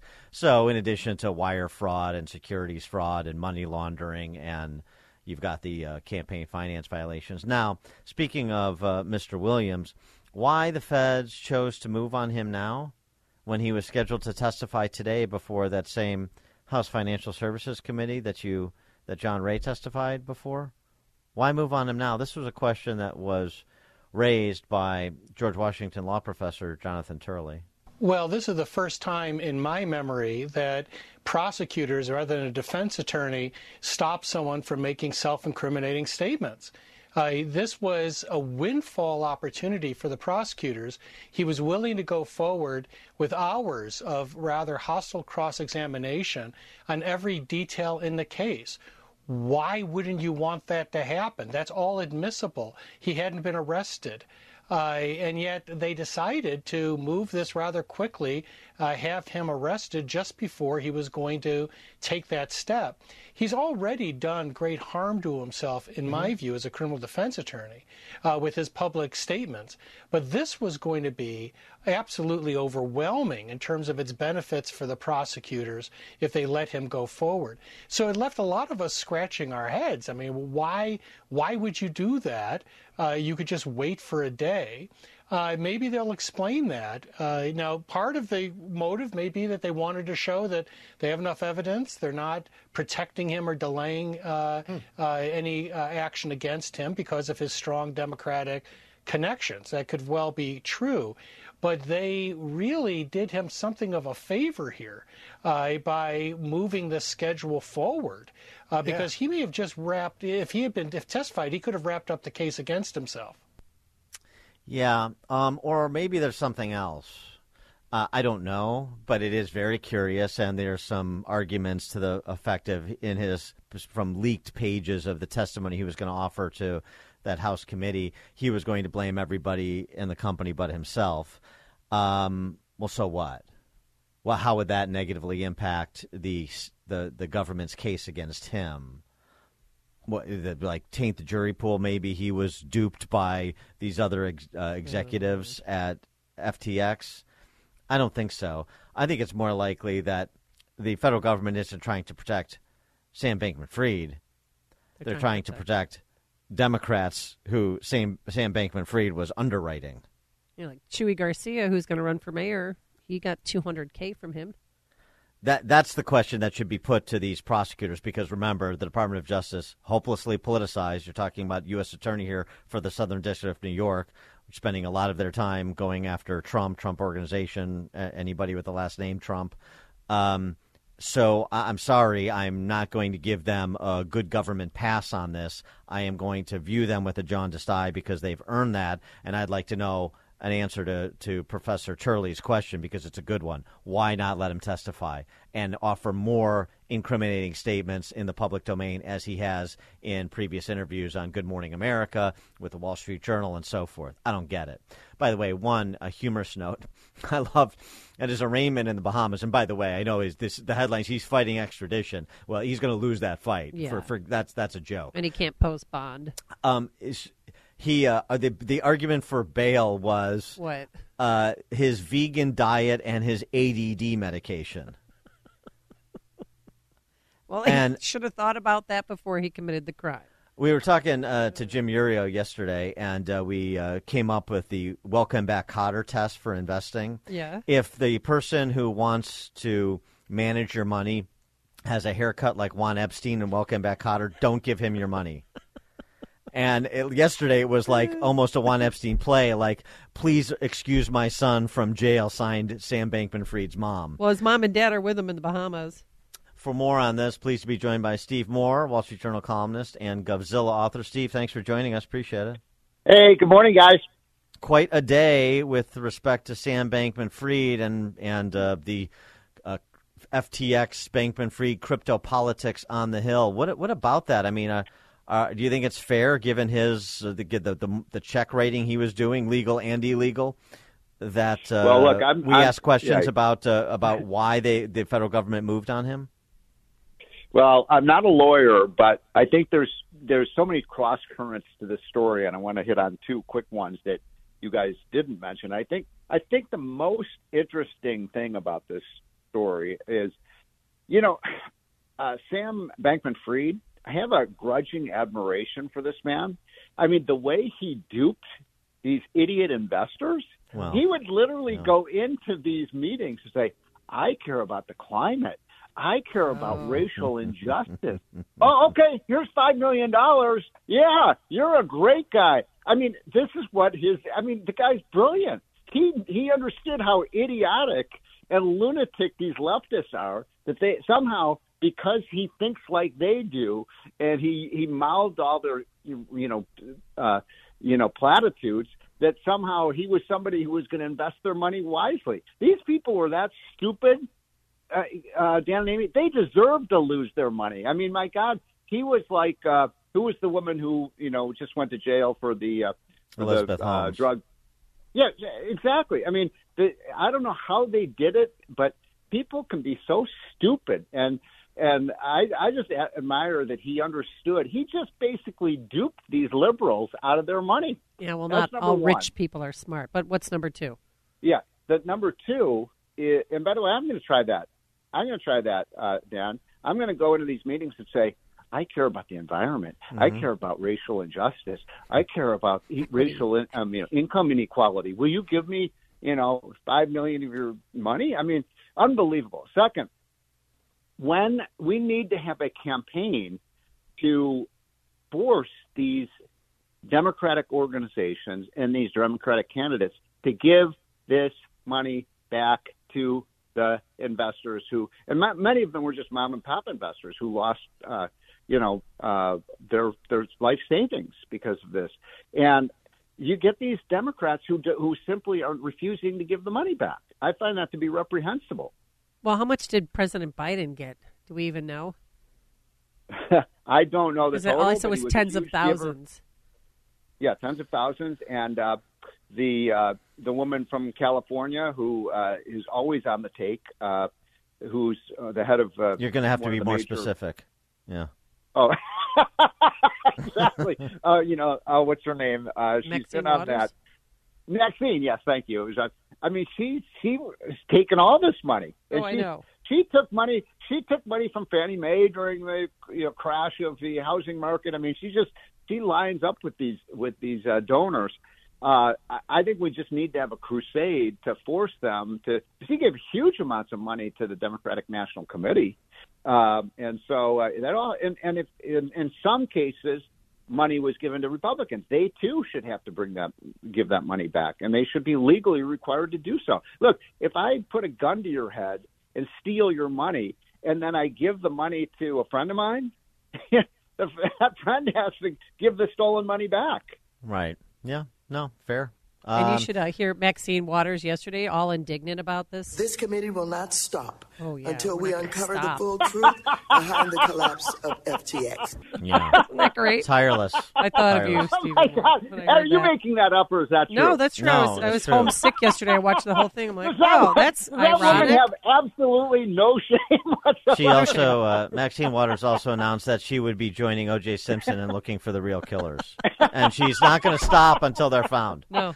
Uh, Stephen Moore, Oh, we got God. some uh, good inflationary news yesterday. The the uh, the dragon of inflation has been slayed by Jerome Powell, and uh, we're right on schedule to get back to uh, low Yeah, right. inflation by twenty. Yeah, I, lo- I love I love the spiking of the football because we got Mission accomplished. all the way all the way down to 7.1 percent. Woohoo! It's only the highest inflation rate in 35 years. But uh, congratulations! I tip my hat to, to Joe Biden. I didn't think he could do it. And by the way, they may even get that inflation rate down below seven percent. Wouldn't Wow. that be an amazing feat? Of course, it was one and a half percent when Trump left office. So uh, you know, look, it was it is good news. Inflation is coming down. But you know we've had now since since Biden came into office, prices are up 15 percent across the board. So this is hardly uh, you know A a, a positive story for Biden, and it's caused real hot problem for people. You know, you look at I think I mentioned this last week on your show, but credit card debt is surging because people are trying to maintain their normal you know shopping list and living standards, and and because they keep falling behind in terms of the cost of things versus their wages, they have to go more into debt. And by the way, the worst way to go into debt is to ring up your credit card, right? Because what, is, what is the interest rate on an unpaid credit card? Like, you know, twenty percent. And so, uh, you know, we have we have real problems ahead for the U.S. economy, I, I, I think. And so to to be doing this kind of uh, victory lap is a little premature. But I know we're running out of time. I got to mention one other quick thing because I think it's been on my mind, and I just wrote a column on this. But I want your listeners to be aware of this. You know, there was a big story that was covered by CNN yesterday that the uh, that the vaccine, um, the the uh, the vaccine for COVID has saved three million lives. That was the estimate. Now, I actually think that's a high estimate, but you know, even if they're off by fifty percent, let's say it's a one and a half million lives saved. Um, you know, that's a great accomplishment. Now, here's the interesting. I read the whole story, and I read the entire study itself. Guess whose name was never mentioned in that? Dr. Fauci's. Donald Trump. No, no, Donald J. Trump. Ah. They never mentioned Operation this Warp Speed? Operation Warp Speed. Hmm. They never mentioned it. Now you go back, you go back uh, a year and a half or two years ago when in Trump's last six months in office. The media laughed at Trump. Oh my God, we can never have a vaccine in nine months.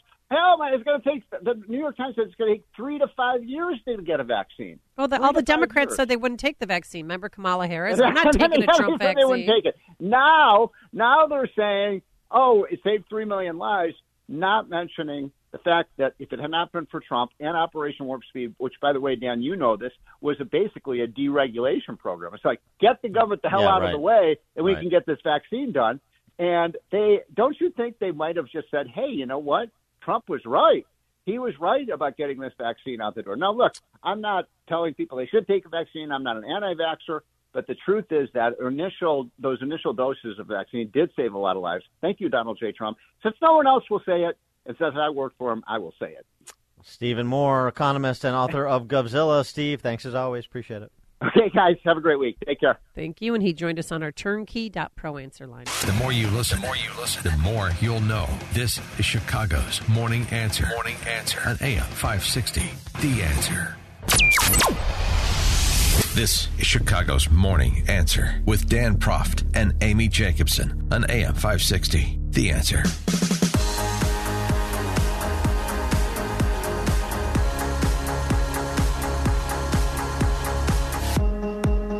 Take a bow, Chicago. Yeah. What How are we- about it, huh? What are we celebrating? After a mere nine years and at a a pittance of you know, 850 or 800 million bucks, I guess, is what they're claiming. I suspect they're Oh. rounding down. I After a mere nine years and 800 million bucks, the Jane Byrne interchange is expected to be complete within the week. Uh, remember when it first started? I said, "What's going to happen first? Um, Rapture. Rapture. the Jane Byrne interchange being completed. It only it only came in Yeah. at two x the projected time for completion.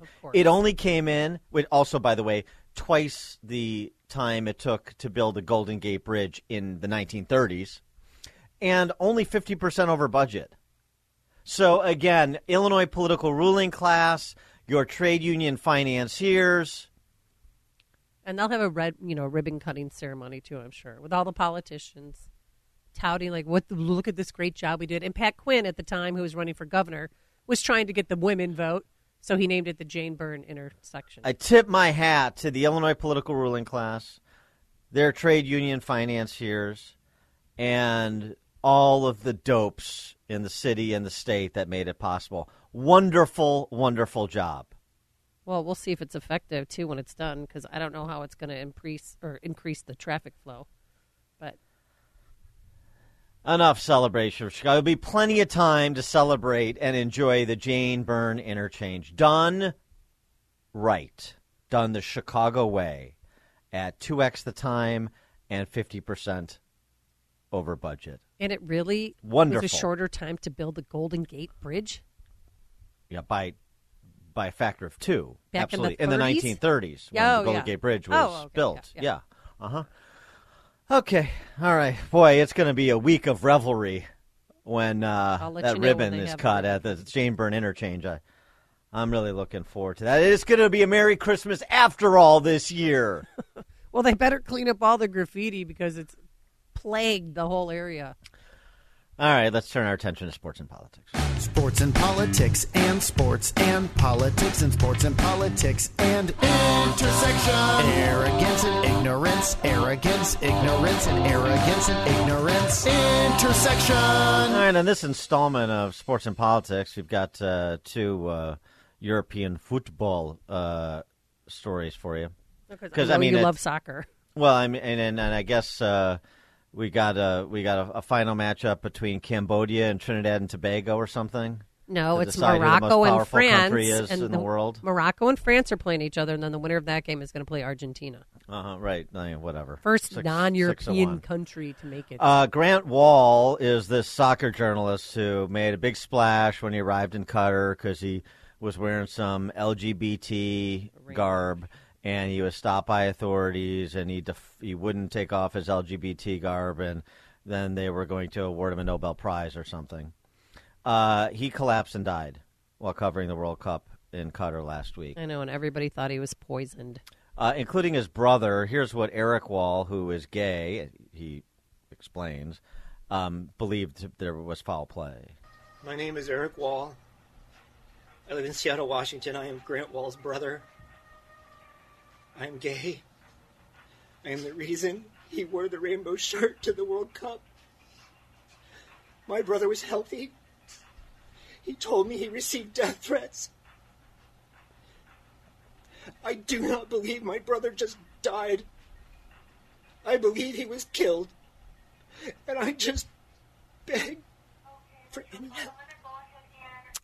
Yeah, look, I'm sorry his brother died, and I, you know, you don't want to um, criticize the grieving, but it's reckless to play politics with this, uh, and that recklessness has come back to make fools of people like Eric Wahl, who suggested without any basis that this was the result of foul play or the result of a toxic climate against LGBTQ, which is which is true in Qatar, and that's the choice of, by the way, for the U.S. to participate. But you know, it all plays into our domestic politics here, and that's how it was used by the left. And here do we find out after an autopsy, and this from his wife, by the way, uh, Grant Wahl's wife, uh, that he suffered an a- aortic aneurysm. Uh, it's just one of those things that had been likely brewing for years. His wife, Celine Gounder, told the hosts of CBS Mornings, ruling out any suspect, suspected foul play in her yeah, husband's and death. and the sportscaster even wrote on his uh, one of his social media pages that he wasn't feeling well. He hasn't been feeling well in a while, um, but he decided to go to to cover the World Cup anyway. But people left that out of the story. Yeah, he had uh, bronchitis or something. Is that a contributing factor to the aortic aneurysm? I don't know. I'm not a medical doctor, but regardless, um, it's, it's unfortunate that he passed away. I can understand the family grieving. I find it noxious that you wanted to force feed this into uh, the left's politics here because of uh, the virtue signaling he did when he was in Qatar without foundation. And that's what it was, including by his brother. Okay, well, that's one. So if that's what the autopsy showed, then that's what it is. Uh, number two, uh, you mentioned Argentina. I, they Yes. have a soccer team and they're still playing in this thing. Yes, apparently. they made it to the championship game, Dan. Uh-huh. We're Yeah. waiting for the France Morocco game. Yeah, uh, b- bated breath. Um, so the Argentina shouldn't be allowed to play in the uh, final. Why?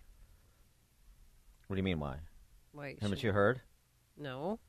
Uh, the Washington Post reported it, uh. Miss Miss Jacobson. what? Why doesn't Argentina have more black players? Oh my Argentina is far more diverse than many people realize, but the myth that it is white, a white nation, has persisted. Why don't they have more black players in the World Cup? Doesn't Argentina? Washington Post asking the question. Um, a perspective from Erika Denise Edwards, who's some race hustler at the University of Texas El Paso, the Miners, uh, who wrote some book about you know race hustling and Argentina. Yeah. Uh-huh. Uh, as fans keep up with Argentina's success in this year's World Cup, a familiar question arises. I don't know where it's familiar, within her circle maybe. Why doesn't Argentina's team have more black players? In stark contrast to other South American countries such as Brazil, Argentina's soccer team pales in comparison in terms of its black representation. So, do you think Argentina uh, should be? I mean, I don't care who plays in this silly little event, but um, do you think Argentina, just on principle, even if you don't, if you agree with me that soccer's not a sport, should not be allowed to compete in the World Cup uh, ever again until they reach some level of black player per, uh, representation on their team that's acceptable to journalists who write for the Washington Post? I think that's fair. 312 642 5600, turnkey.pro. Answer line 64636. Type in DA, then a quick comment. But mostly, you know, the population of Argentina, 97% is Spanish and Italian. So what? So More black players. I, non-white groups make up about 3% of the country. more black players. No, you want to put the best players on the court or on the field, excuse me. That's ridiculous. There's a move in the NHL now to have like a a, a black-owned team and uh, more black players in the NHL. We talked about that. Maybe a maybe a um, uh, uh, you know like a Texas Western, like a starting five that's all black. It doesn't matter if they can skate. And I'm not saying black athletes can't play hockey and can't play. It's just what people choose to play. I don't care. I don't care if I don't care if the NHL is 99% white or 99% black. I don't care. Um, I'm same with the NBA for that matter, or any other sport. I'm completely indifferent, and that even calisthenics like soccer, completely indifferent. I'm just pointing out the folly of the identitarians who obsess about this. Yeah, in 2010, Argentina's government census noted that 149,000 people were black. You know, uh, they had 149,000 uh, black residents, black citizens of Argentina. That's less than one percent of the country. Uh huh. So uh, okay. So I, I what, so what, how many how many black players does Argentina need to have? So the Washington Post stops running these think pieces about the number of black players on Argentina's uh, Argentina soccer team. Uh huh.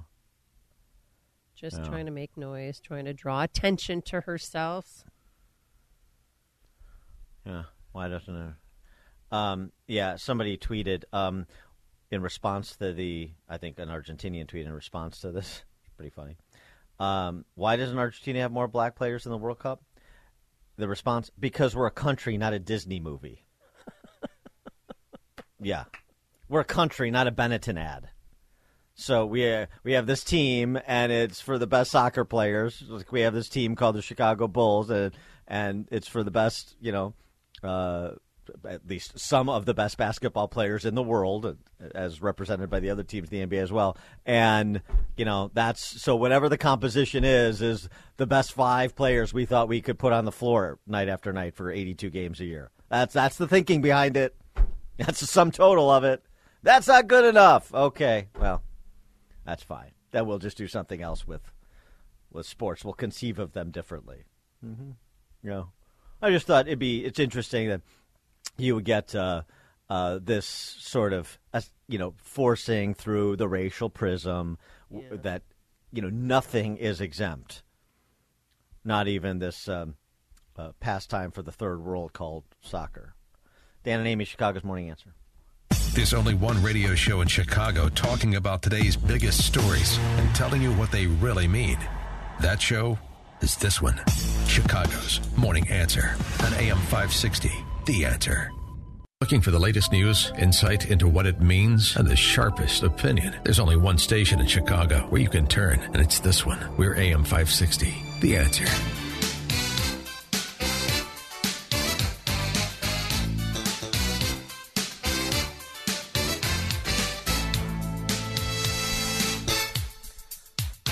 Top of the morning, Dan and Amy. One of the values of Elon Musk's time at Twitter, at least so far, really has very little to do with Twitter. It's somewhat Trump like in the way that he is exposing the censorious left for who they actually are and hopefully presenting to the public a clear picture of just how far removed the censorious left is from anything resembling First Amendment jurisprudence in this country. Anything resembling it. Let me give you an example of what I'm talking about. We uh, played this uh, yesterday and chatted about it a bit with Dan Henninger from the Journal, Wall Street Journal. This was uh, Karine Jean Pierre at a White House briefing earlier this week, responding to the Musk tweet about Tony Fauci, which has been alternatively denounced by the left as oh. both uh, LGBTQ phobic because he invokes pronouns, as well as dangerous to the well being of Tony Fauci because he dares to suggest Tony Fauci should be prosecuted for his performance during COVID. Listen. Uh, these attacks, these personal attacks uh, that we have been seeing, are dangerous uh, uh on Dr. Fauci and other public health professionals as well. Uh, are, they are disgusting and they are divorced from, uh, from reality. And we will continue to call that out and be very clear about that. Again, these are incredibly dangerous, these personal attacks that we are seeing. Dr. Fauci has served under seven Republican and Democratic presidents. We cannot forget that. Uh, he has given he has given uh, his almost entire career to civil to civil service, uh, public ser- as a public servant. Uh, his work on infectious disease from HIV/AIDS to COVID has saved countless lives. And uh, you know, it's unfortunate that he has. Uh, you know, we we are fortunate, I should say, that he has devoted his career uh, and his life uh, and his exceptional talent to the America's uh, public health, to America's public health, and that's what should be uh, discussed right now. That's what we should be thankful to him about. And again, these are incredibly dangerous and should be called out. I'll leave it there. I, I mean, the tweet. Pro, my pronouns are prosecute slash Fauci uh, merits a dangerous to the third power diatribe from the White House press secretary. Don't you think he was being a little sarcastic? Don't care. Who cares? What does that have to do with danger? What does that have to do? I mean, it, it, what what she offered there is what New York State has codified into law. That's where this goes. The uh, hate crime or hate speech law in New York that requires blogs like the one Eugene Volokh runs, or like the one our friend uh, Professor William Jacobson runs, Legal Insurrection, to um, respond to comments or to, to have a policy of responding to comments that, quote, vilify, humiliate, or incite violence against a group, you know, the way that Karine Jean Pierre defines it, which is boundless based on, quote, race, color, religion, ethnicity, national origin, disability, sex, sexual orientation, gender identity, or gender expression. As defined by the state, as defined by the political left, as if the two are distinguishable. Eugene Volokh uh, joins us now. He is a UCLA law professor. He's also the founder of the Volokh Conspiracy blog, and he penned this piece that we talked about earlier in the week in the Journal about this New York State law and its implications for uh, bloggers like him and, uh, you know, a free people like we would like to be, I think. Professor Volokh, thanks for joining us. Appreciate it. Uh, thanks for having me. So, um, have you gotten any response from the state officials to your argument that they're uh, that this law that was passed is uh, c- conscribing you to be uh, to, to violate uh, your First Amendment rights. Uh, yes, in fact, yesterday, as per the deadline set by the court, we got a response from the New York Attorney General's office. Uh, and uh, they are they're going full bore, uh, as, as is their job as lawyers, uh, to uh, uh, to defend the statute. Um, they uh, so the law is titled "Social Media Networks: Hateful Conduct Prohibited." But to be fair, in the body of the law, it doesn't actually prohibit any that hateful conduct. They mean certain viewpoints that they find that they believe are uh, are improper. Uh, it uh, it doesn't actually prohibit them or order me as an operator of a blog or uh, Rumble as an operator of a social media network uh, to uh, uh, to to block them. It does require us to have policies uh, and to publish policies on how we would deal with such hateful conduct. And we thought from reading it, it requires us to respond to people's uh, complaints.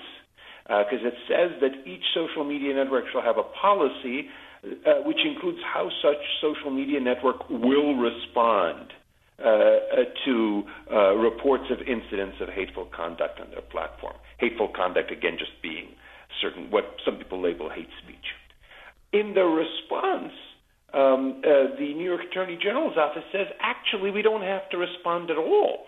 Even though the statute says it has to explain how we will respond to such incidents, they say it's okay to have a policy that just says we don't care about incidents of hateful conduct.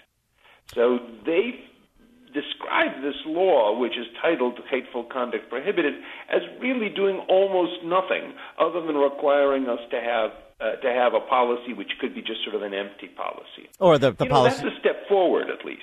Or the policy could be like, I respond as I see fit. That, exactly. That's a policy, right? Exactly. And look, that's better than requiring us to have some sort of militant policy or requiring us to, to actually send uh, complaint uh, responses uh, to complaints. Uh, it's hard for me to see how that's reconcilable with the text of the statute, but right. I think they're deliberately reading the statute super narrowly in order to, to minimize uh, uh, problems. But yeah, they but, but, also but, claim. Uh, sorry to interrupt, but but the problem, of course, is so they're being challenged. They know they don't have a constitutional leg to stand on, and so they're you know again offering the interpretation you described.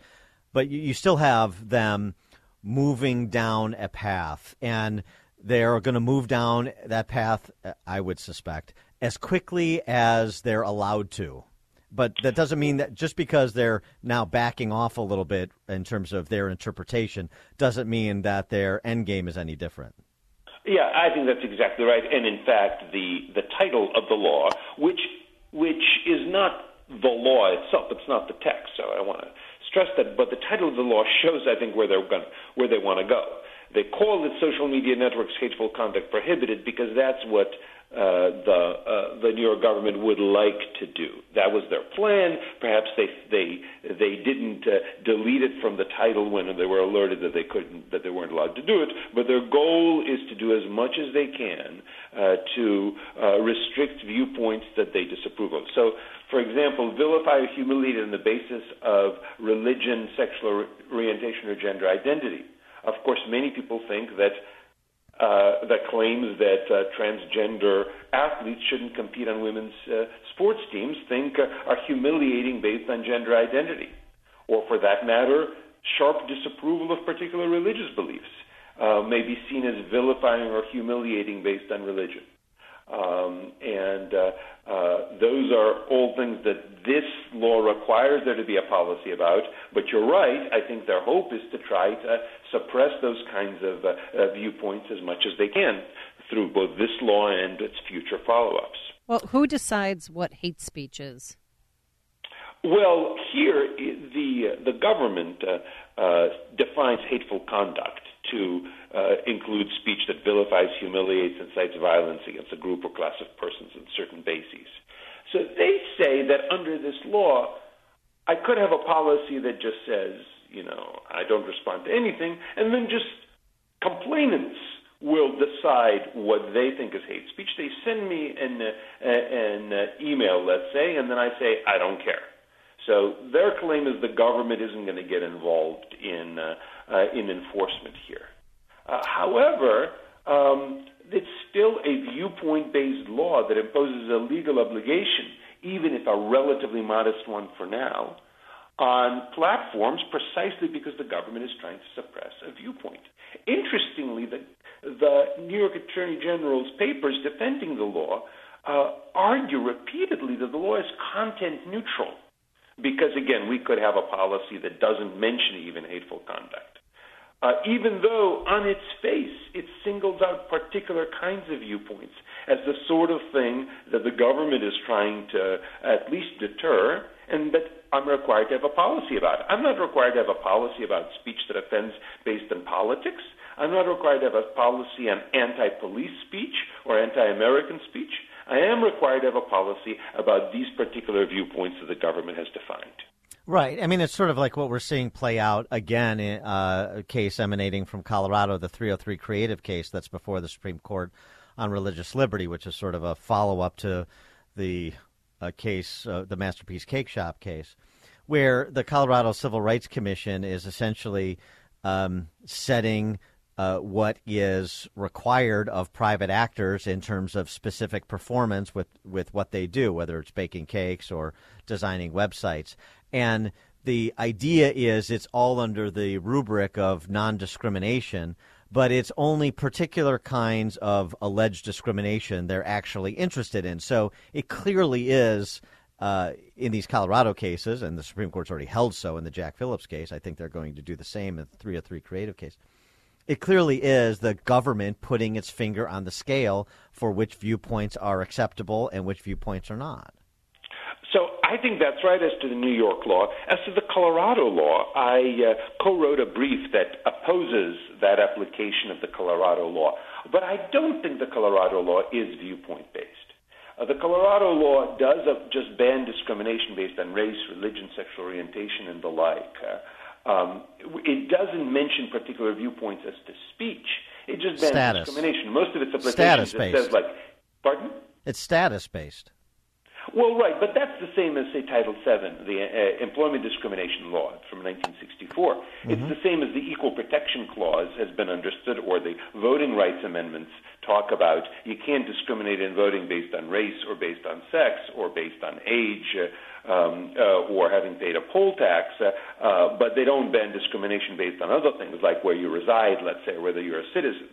Uh, so uh, the, you could have anti-discrimination laws that target conduct. The problem is in this case, the Colorado law, that is to say, in the Colorado case, the Colorado law is requiring artists to create speech or speakers to create speech.